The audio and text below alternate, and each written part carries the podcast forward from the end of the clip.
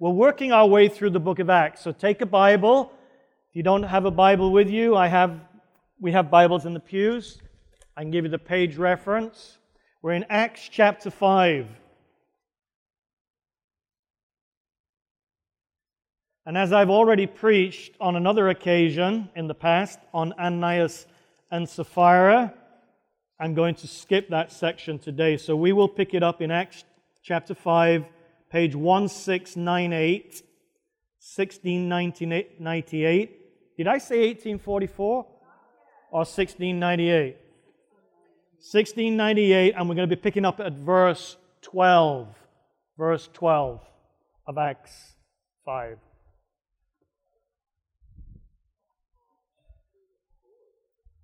Did I say four or five? All right.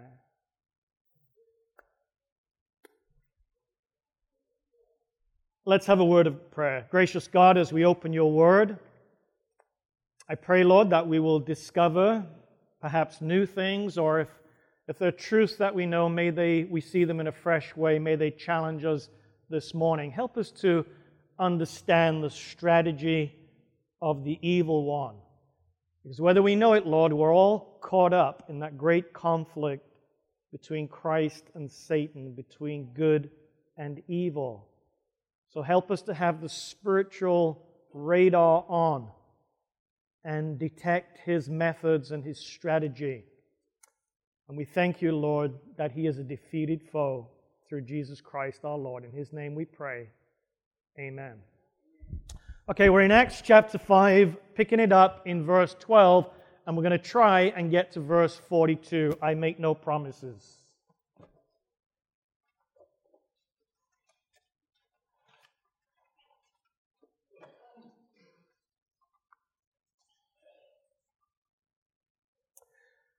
As soon as Jesus promised the gift of the Holy Spirit, we've studied that on numerous occasions. In Acts chapter 2, the outpouring of the Spirit on the day of Pentecost was fulfilled. But when God visits his people, Satan goes on the warpath.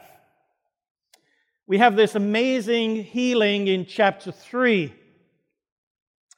um, where the people were just astounded that this lame man had been healed by God after being lame for over 40 years. And that really made an, impact on the city of, of Jerusalem. But the authorities were upset. Now, we might scratch our head and say, well, why were they so upset when such a good deed was done to this lame man? But they were. And so we saw in chapter 4 that they brought in Peter and John and they threatened them. Those are the methods of Satan to threaten, to coerce, to force. And though his name is not necessarily mentioned, we should be able to uh, read between the lines and see his working. And what did Peter and John say? Really, It doesn't matter what you say to us. We, we have to be witnesses. We are witnesses of these things. We have to testify about what we know. They didn't punish them on that occasion in chapter 4, they let them off with just a verbal threat. Did they keep their mealy mouths shut? You're not sure? No.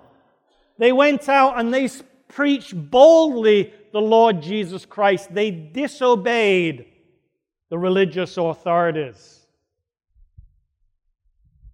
So we can see Satan's strategy is to use persecution and force, even though at this point it's pretty gentle. It's just hauling them in and threatening them and then letting them go, hoping they keep their mouths shut. In chapter 5, we see another method of Satan where he tries to destroy the church from within through Ananias and Sapphira with their deceit, with their hypocrisy. And now, this morning, we're going to look at persecution yet again. So in chapter 5, verse 12, um, we see verse 12 through, through, verse 16, we see this amazing healing ministry, and then we see the persecution. And by the time we get to chapter 6, then we see the disciples being distracted with social issues. So if you're called by God to preach, to teach, and to pray, should, should you be into social administration? Chapter 6, verses 1 through 5, I believe it is, or 1 through 7, I can't remember now, um, says no. So that is another strategy of the evil one that when we are gifted for certain ministry, then we find ourselves being sidetracked. Acts chapter 6, verses 1 through 7. So, whether we see physical violence and persecution, which is what we're going to look at this morning, whether it's moral corruption in the church with people like Ananias and Sapphira, or where it's, whether it's distraction, professional distraction, uh, focusing on the lesser things, not that social side of things is, is, is lesser. It's very, very important. I'm sure Seventh day Adventists can learn something by socially getting involved in, in your community for the church being a place. It was interesting that when we had the cooking school recently, that uh, some people were referring to our fellowship hall as the community center. So it's a good thing for the church to be involved in social issues, but if you've been called to preach, to teach, and to pray, then that's what you need to be doing. Let's pick it up in verse 12 of 5. The apostles performed many miraculous signs and wonders among the people, and all the believers used to meet together in Solomon's colonnade. No one else dared join them, even though they were highly regarded by the people. Why not? Well, Ananias and Sapphira had just been taken out. God was in their midst. If you're half hearted, then you don't want to attach yourself to these believers. Even though they're highly regarded by the people, there, there, there, was a, there was a tendency not to join them. And yet, in verse 14, more and more men and women believed in the Lord and were added to their number. So, do you believe enough to join the cause? Many did. And what we are seeing is a church that is growing and growing and growing. Why? Because God has a plan because God has a strategy, God has purposes for His church. He wants His church to grow.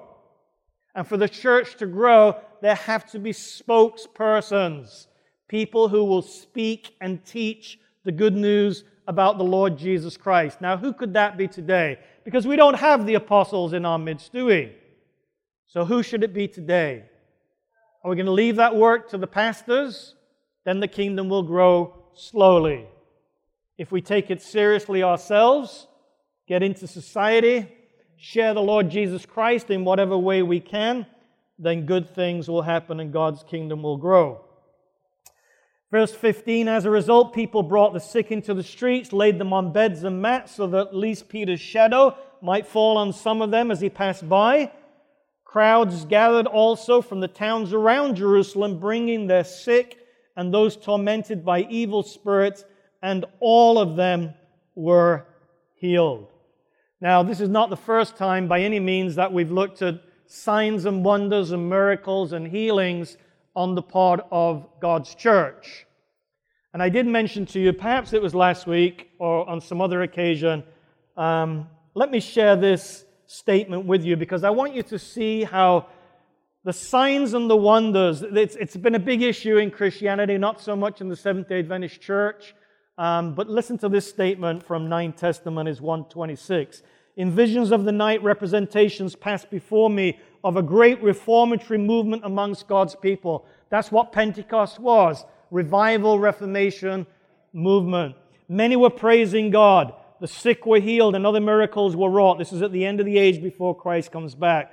A spirit of intercession was seen, even as was manifested before the great day of Pentecost. Hundreds and thousands were seen visiting families and opening before them the Word of God. Hearts were convicted by the power of the Holy Spirit, and a spirit of genuine conversion was manifest. See, if there is genuine conversion, then you join the cause. If there's half hearted, then you kind of hold back. Hearts were convicted by the power of the Holy Spirit, and a spirit of genuine conversion was manifest. On every side, doors were thrown open to the proclamation of the truth. The world seemed to be lightened with the heavenly influence. Great blessings were received by the true and humble people of God. If God's people get serious about spreading the good news of the Lord Jesus Christ, if you have found Jesus Christ to be your good news, then you have something to share. And God expects you and I to be sharing. When we share the Lord Jesus Christ, when there is outreach and evangelism and witnessing going on, miracles tend to happen. Amazing answers to prayer tend to happen. The moving of the Holy Spirit is always along the cutting edge of evangelism. So when we claim promises like, I will never leave you, I will never forsake you, I am with you always, you have to link that with go ye into all the world, preach the gospel, the good news. And of course, I am with you always to the very end of the age. Now, in what we've just read and talked about, this healing amongst the people, everybody seeming to get healed, are there any problems there? No, it's good. It's good community work. It's God at work. There's really nothing to criticize there, is there? So, why are the apostles persecuted? Because Satan's upset. He's on the warpath, he's hot under the collar. The high priest and all of his associates, who were members of the party of the Sadducees, were filled with jealousy. I talked a little bit last week about the Sadducees. We don't have written documents by them, so we have to kind of put it piecemeal together what we know about the Sadducees. They believed in all the books of the Old Testament, right or wrong? Wrong, the first five. And in the first five, if they couldn't see angels, miracles, and um, some of the things that we're talking about this morning, resurrection of Christ, of course, is a key one, then they didn't believe it. The Pharisees, however, did believe in the other books, or supposed to have believed in the other books of the Old Testament. So we will see very soon a man called Gamaliel who will be speaking up on the part of the Pharisees. The Sadducees were the rich, the aristocracy. They were thick with the Romans. They didn't want to upset the status quo. And that's what the apostles were doing. Because when you preach the kingdom of Christ, then all other kingdoms are threatened. They were filled with what? What does verse 17 say? They were filled with jealousy. If these things are true that the apostles are preaching, the Sadducees are finished. And they know it. So they arrested the apostles, they put them in the public jail, no air conditioning, no TV, probably not three meals a day.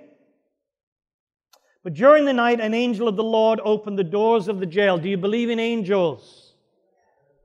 See, there's so many things in the Bible, doesn't really matter what part of the Bible we're talking about, that are amazing and that are miraculous.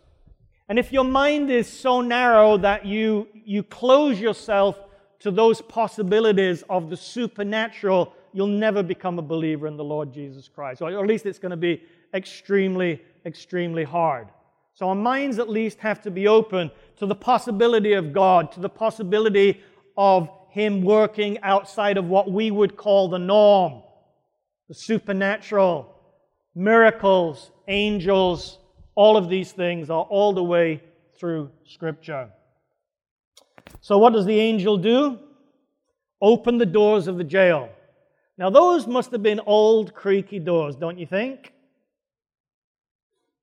And some scholars who can't accept the reality of angels say, well, one of the disciples must have snuck in there and let them out. But you've got to have a lot of WD 40 with you to get those people through those doors without waking up those soldiers. But no problem for God's angels. So the angel of the Lord opened the doors of the jail. He brought them out. Go, he said, go stand in those temple courts. So not only are Peter and John defying the authorities, this is heaven's authority now. This angel is speaking on behalf of God Almighty. You go and stand in the temple courts and tell the people the full message of this new life. Do you like the way that's worded? This new life. When we were t- talking about Galatians this morning, that's one thing the law cannot give you this new life. So we need God to do that. And the way He does that is through His Holy Spirit. And that was one of the gifts, one of the promises that the Spirit of God would come. We read that all the way back to Acts chapter 1, right at the end of the Gospel of Luke. You wait for the promise. The promise will come of this great gift of the Holy Spirit. We live in the, whole, the, the age of the Holy Spirit, folks. But if you and I are not opening our mouths, if we're not busy in the works of God, then we're not going to have this infilling of the Holy Spirit. And we've seen on other occasions that when Peter has this infilling of the Holy Spirit, then his language is bold and courageous and clear and to the point. God is powerfully working in him. Well, at daybreak, they enter the temple courts. First opportunity they had. They're up there early, they're out. I don't know if they'd have breakfast. And as they had been told, they began to teach the people. And people listened. Now, these people didn't have accesses to Bibles like you and I have. They were very much dependent on somebody explaining truth to them.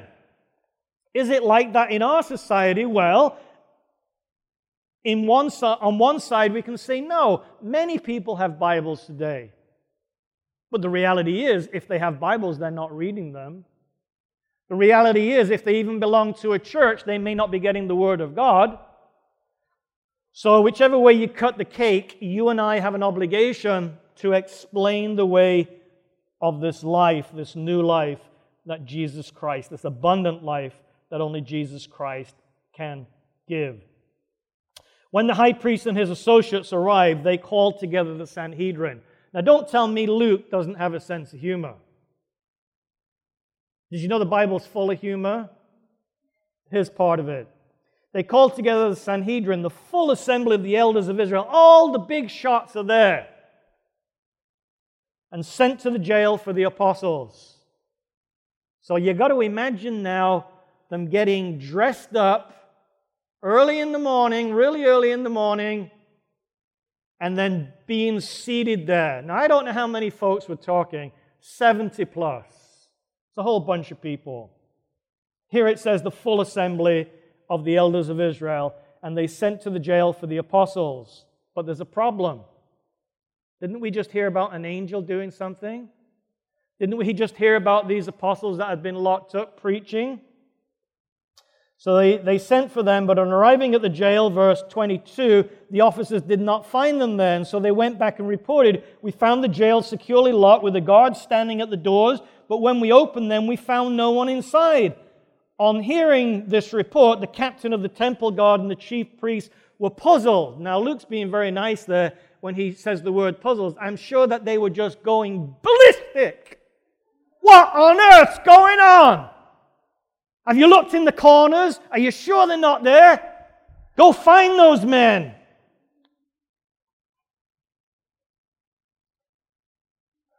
And they wondered what would become of this. Now, I don't know what that means, whether their life was on the line or what. Then someone came and said, Look, the men you put in jail are standing in the temple courts teaching the people. And at that, the captain went with his officers and brought the apostles. They did not use force. Why not?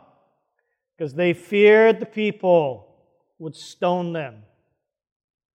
Don't anyone ever tell you that the common people rejected Jesus and rejected the apostles. There are many, many statements in Matthew, Mark, Luke, and John, or in the book of Acts that show that Jesus and his apostles made a major impact on society. Now, there may have been very uh, logical reasons why they didn't join Jesus or the apostles. And we just read that some of them maybe were half hearted, but they did have a big following in the hearts of people. So, having brought the apostles, they made them appear before the Sanhedrin to be questioned by the high priest. So, here it's it's a, a, reflection of what happened to the Lord Jesus Christ. You remember, he said, If they persecute me, if they put me on trial, if they falsely accuse me, what are they going to do to you? The servant is not better than his master. And when we read about this happening to these leaders of the church, put yourself in that position. What would happen if someone came in this church, if we were living in a former communist country, and someone would come into this church? Church surrounded by soldiers. And they said, Those of you that are Christians, you get in the van, we're taking you to jail. Well, well I, am just here to, um, I'm just studying the 28 beliefs. I'm not really signed on the dotted line. Uh, uh, uh, I'm just here for the potluck. So we need to challenge ourselves when we see these men challenged and when we see their courage, we need to say to ourselves, Do I have that kind of courage? Am I willing to stand for Jesus Christ when the chips are down and when the persecution comes? Here's what they said We gave you strict orders, that's in chapter 4, not to teach in the name of the Lord Jesus Christ. Did they say that? They hate that sound, that, those words. So we gave you strict orders not to teach in this name. Well, who are you talking about? Spit it out. But it's hard for them.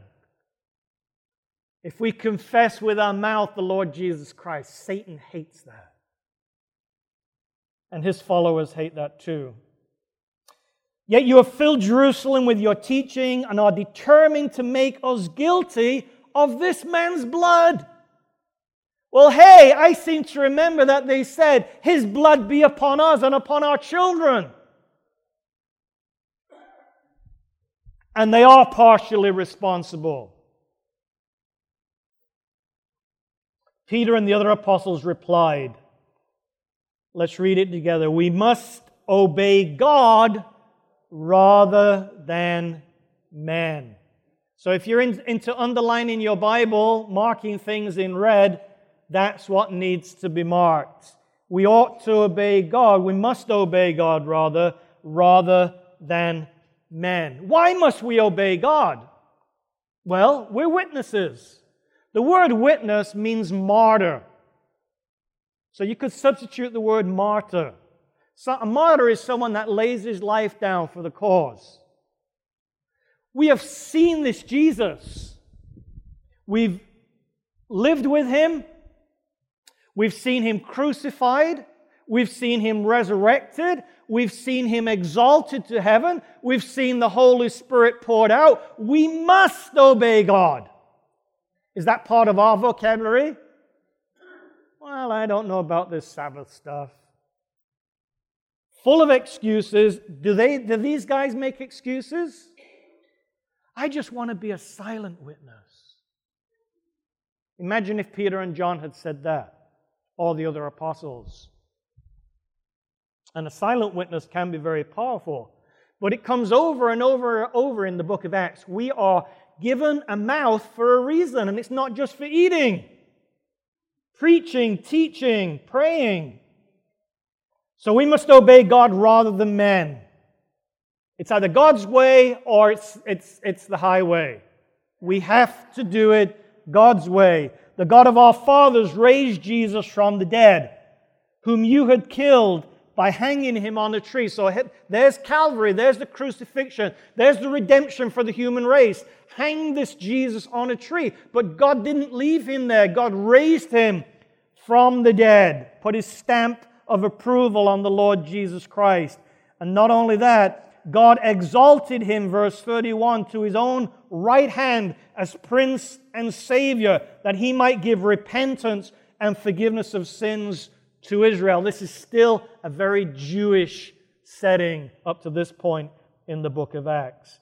We are witnesses of these things, and so is the Holy Spirit, whom God has given to those who obey him. Now, if you're marking your Bibles, you've got a lot of things to mark there. You've got crucifixion, you've got resurrection, you've got exaltation, coronation of Christ in heaven, and all of that that is implied in that. And you've got this outpouring of the Holy Spirit. You've got we ought to obey God and not man. And who gets the Holy Spirit? Those who trust in Jesus. A lot of things to mark there. And notice in these few verses, as we have seen also in chapter 4 and in chapter 2, this, this compact message of the gospel. The gospel is not just talking about the forgiveness of your sins. Mention Jesus. Is it possible to preach the gospel without mentioning Jesus? If it was possible, the Sadducees would do it. No, it's not. You mention the Lord Jesus Christ. It's amazing to me how many times Paul, in his writings, I, which is especially of interest for me, how many times he manages to get the name of Jesus in when he's talking about things. At the name of Jesus, every knee shall bow. There's power in that name. The name has already been mentioned by the Sadducees, and we're going to see it mentioned again in the next few verses. The name represents the character of the person. So we mentioned the Lord Jesus Christ. But what did the Lord Jesus Christ? We're not mentioning the Lord Jesus Christ when he was a little boy. We're mentioning the Lord Jesus Christ when he hung on a tree. So get to that quickly. Mention the cross, mention the resurrection. But people will not understand. No, they won't. The Sadducees certainly didn't understand. But nevertheless, this is what we preach and teach, and the Holy Spirit is able, when Jesus Christ is exalted, to bless and to convert people. So we're witnesses of things, so is the Holy Spirit, whom God has given to those who obey him. When they heard this, they were furious. You don't want to be in that room when these Sadducees and the Sanhedrin is furious. And they wanted to put them to death. So this could be the end of the line for the leaders of the church. But there is a Pharisee there Nobody of the Sadducees, Pharisees and Sadducees, were in opposition. Yes, they'd worked together to kill the Lord Jesus Christ or to hurt the apostles. But here, the Pharisee Gamaliel. What do we know about Gamaliel?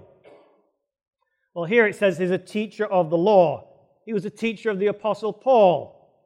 So, Paul will come later in the book of Acts. Gamaliel was the man who taught Paul a teacher of the law who was honored by all the people, stood up in the Sanhedrin and ordered that the men be put outside for a little while. And then he addressed them. So you get the apostles out of the room. Men of Israel, consider carefully what you intend to do to these men. Some time ago, Theudas appeared, claiming to be somebody, and about 400 men rallied to him, and he was killed all of his followers dispersed, and it came to nothing. And then there was another man, and there were many of these messianic figures. Judas the Galilean appeared in the days of the census and led a band of people in revolt. By the way, Josephus, a, a non biblical writer, a historian, Jewish historian, he writes about uh, some of these people. He too was killed, and all of his followers were scattered. Therefore, in the present case, I advise you leave these men alone let them go. For if their purpose or activity is of human origin, it will fail. But if it is from God, like the apostles claim, you will not be able to stop these men. You'll only find yourselves fighting against God.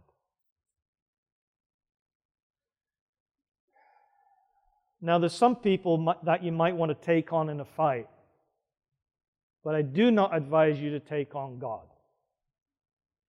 Because what, what chance does the creature have with the Creator? Fighting against God. When the Holy Spirit convicts you of something and you don't obey, that seems to me that you're fighting against God. Now, I'm sure there's different levels of fighting against God, but I don't want it put on my tombstone he fought against God. It seems a crazy, foolish thing to do. And as somebody said in class this morning, you know, if you're 400 years and you're taught something for 400 years, it's pretty hard to let go. And I agree, it really would be very, very. Most of us in this room could not even begin to comprehend how hard it would be for a Jewish person to sit down with an unclean Gentile. We have no comprehension of that. Or that some uh, uneducated Galilean could come along and claim to be the Son of God or the Son of Man, fulfilling the prophecies in Daniel.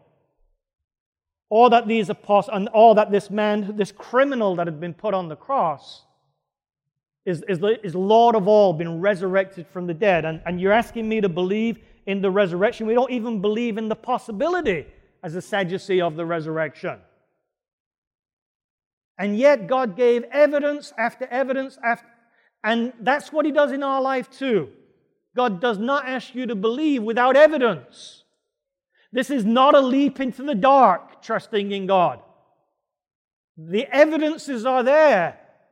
Jesus said, If you have eyes to see and ears to hear, it's there. God is not far from every one of us, Paul says. So don't allow yourself any longer to fight against God. These men did, and if they continued to fight against God, they certainly lost out on eternal life. His speech persuaded them, and, and I wish it could stop right there, but it doesn't. They called the apostles in and they had them flogged.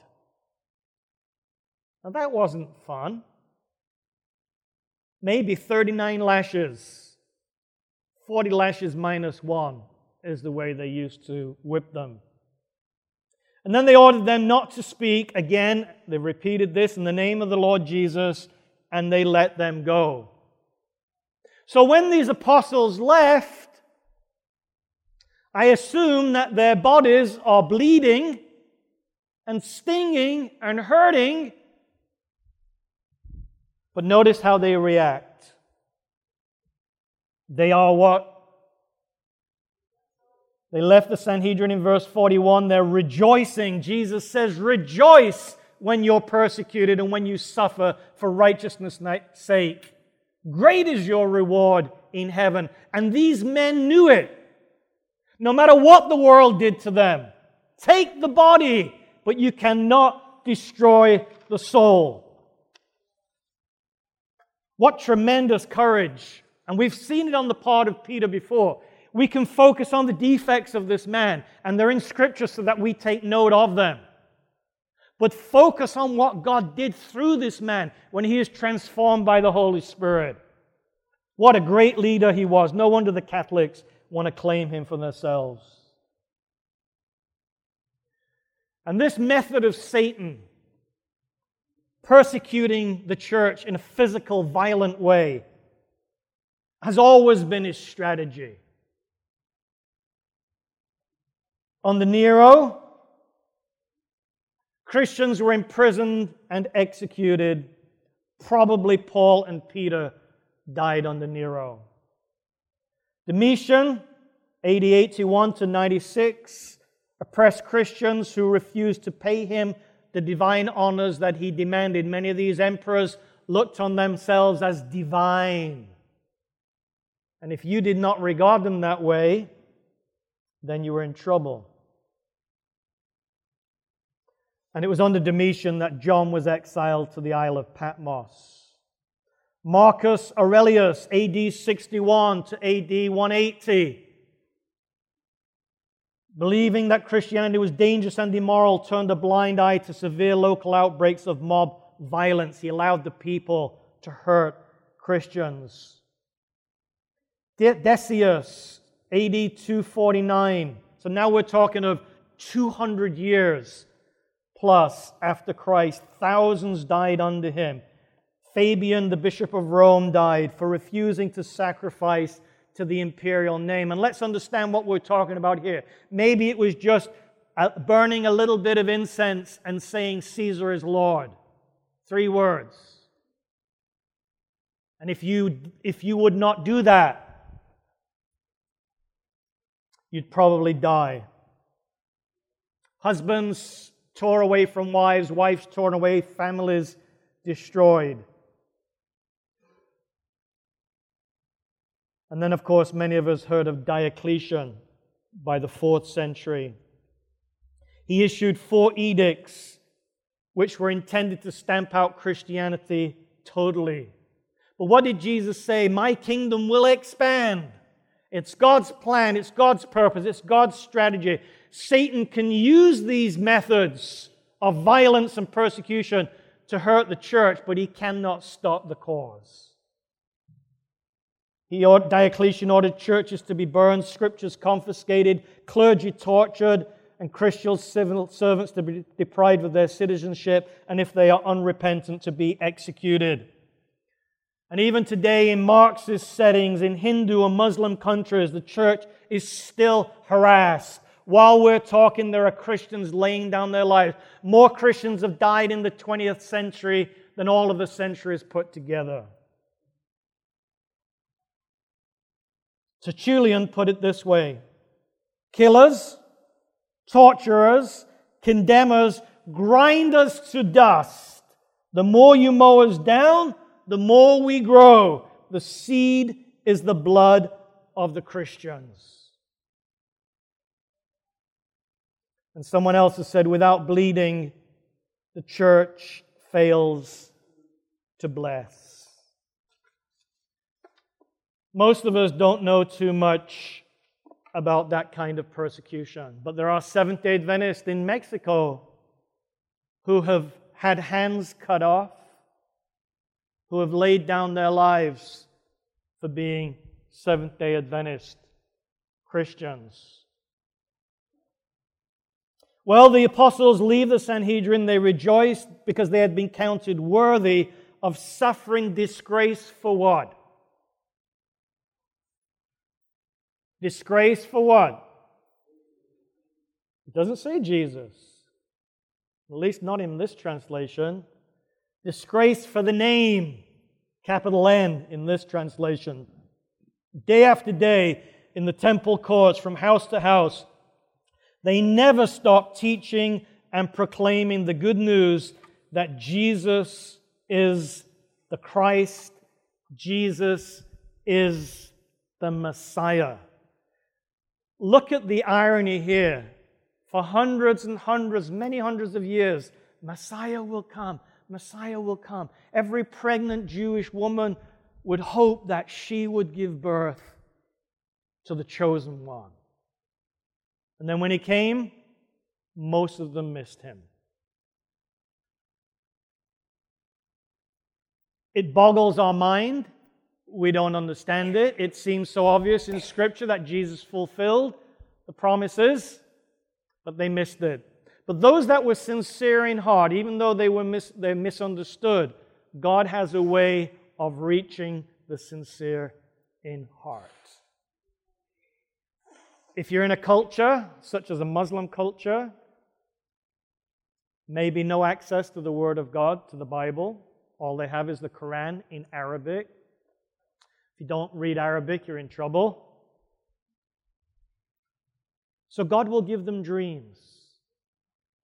Dreams are big in that culture and have been for thousands of years.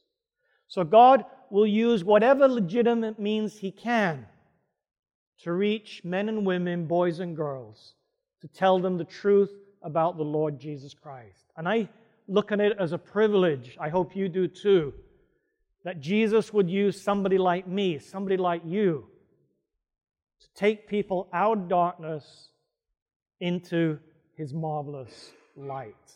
Let's dedicate ourselves, rededicate ourselves again today to the cause of the name of the Lord Jesus Christ and his church. Let's pray. Gracious God, we're all sinners, heading for hell, deserving nothing and yet getting everything when we trust in Jesus Christ. So I pray, Lord, that you help each one of us here this morning truly to trust in Jesus for our forgiveness of sins, for our name being written in the book of life.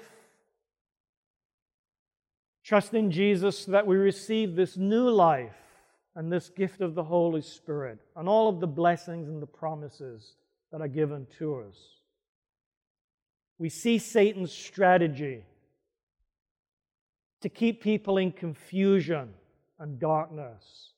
But we thank you, Lord, that the gospel of Jesus has come and that there is light, and it's a glorious light.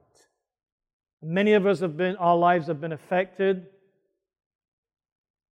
by the Holy Spirit and the Lord Jesus Christ. May we go out of this building, Lord, open these mouths and these hearts of ours to help a lost society which is in darkness and needs the truth.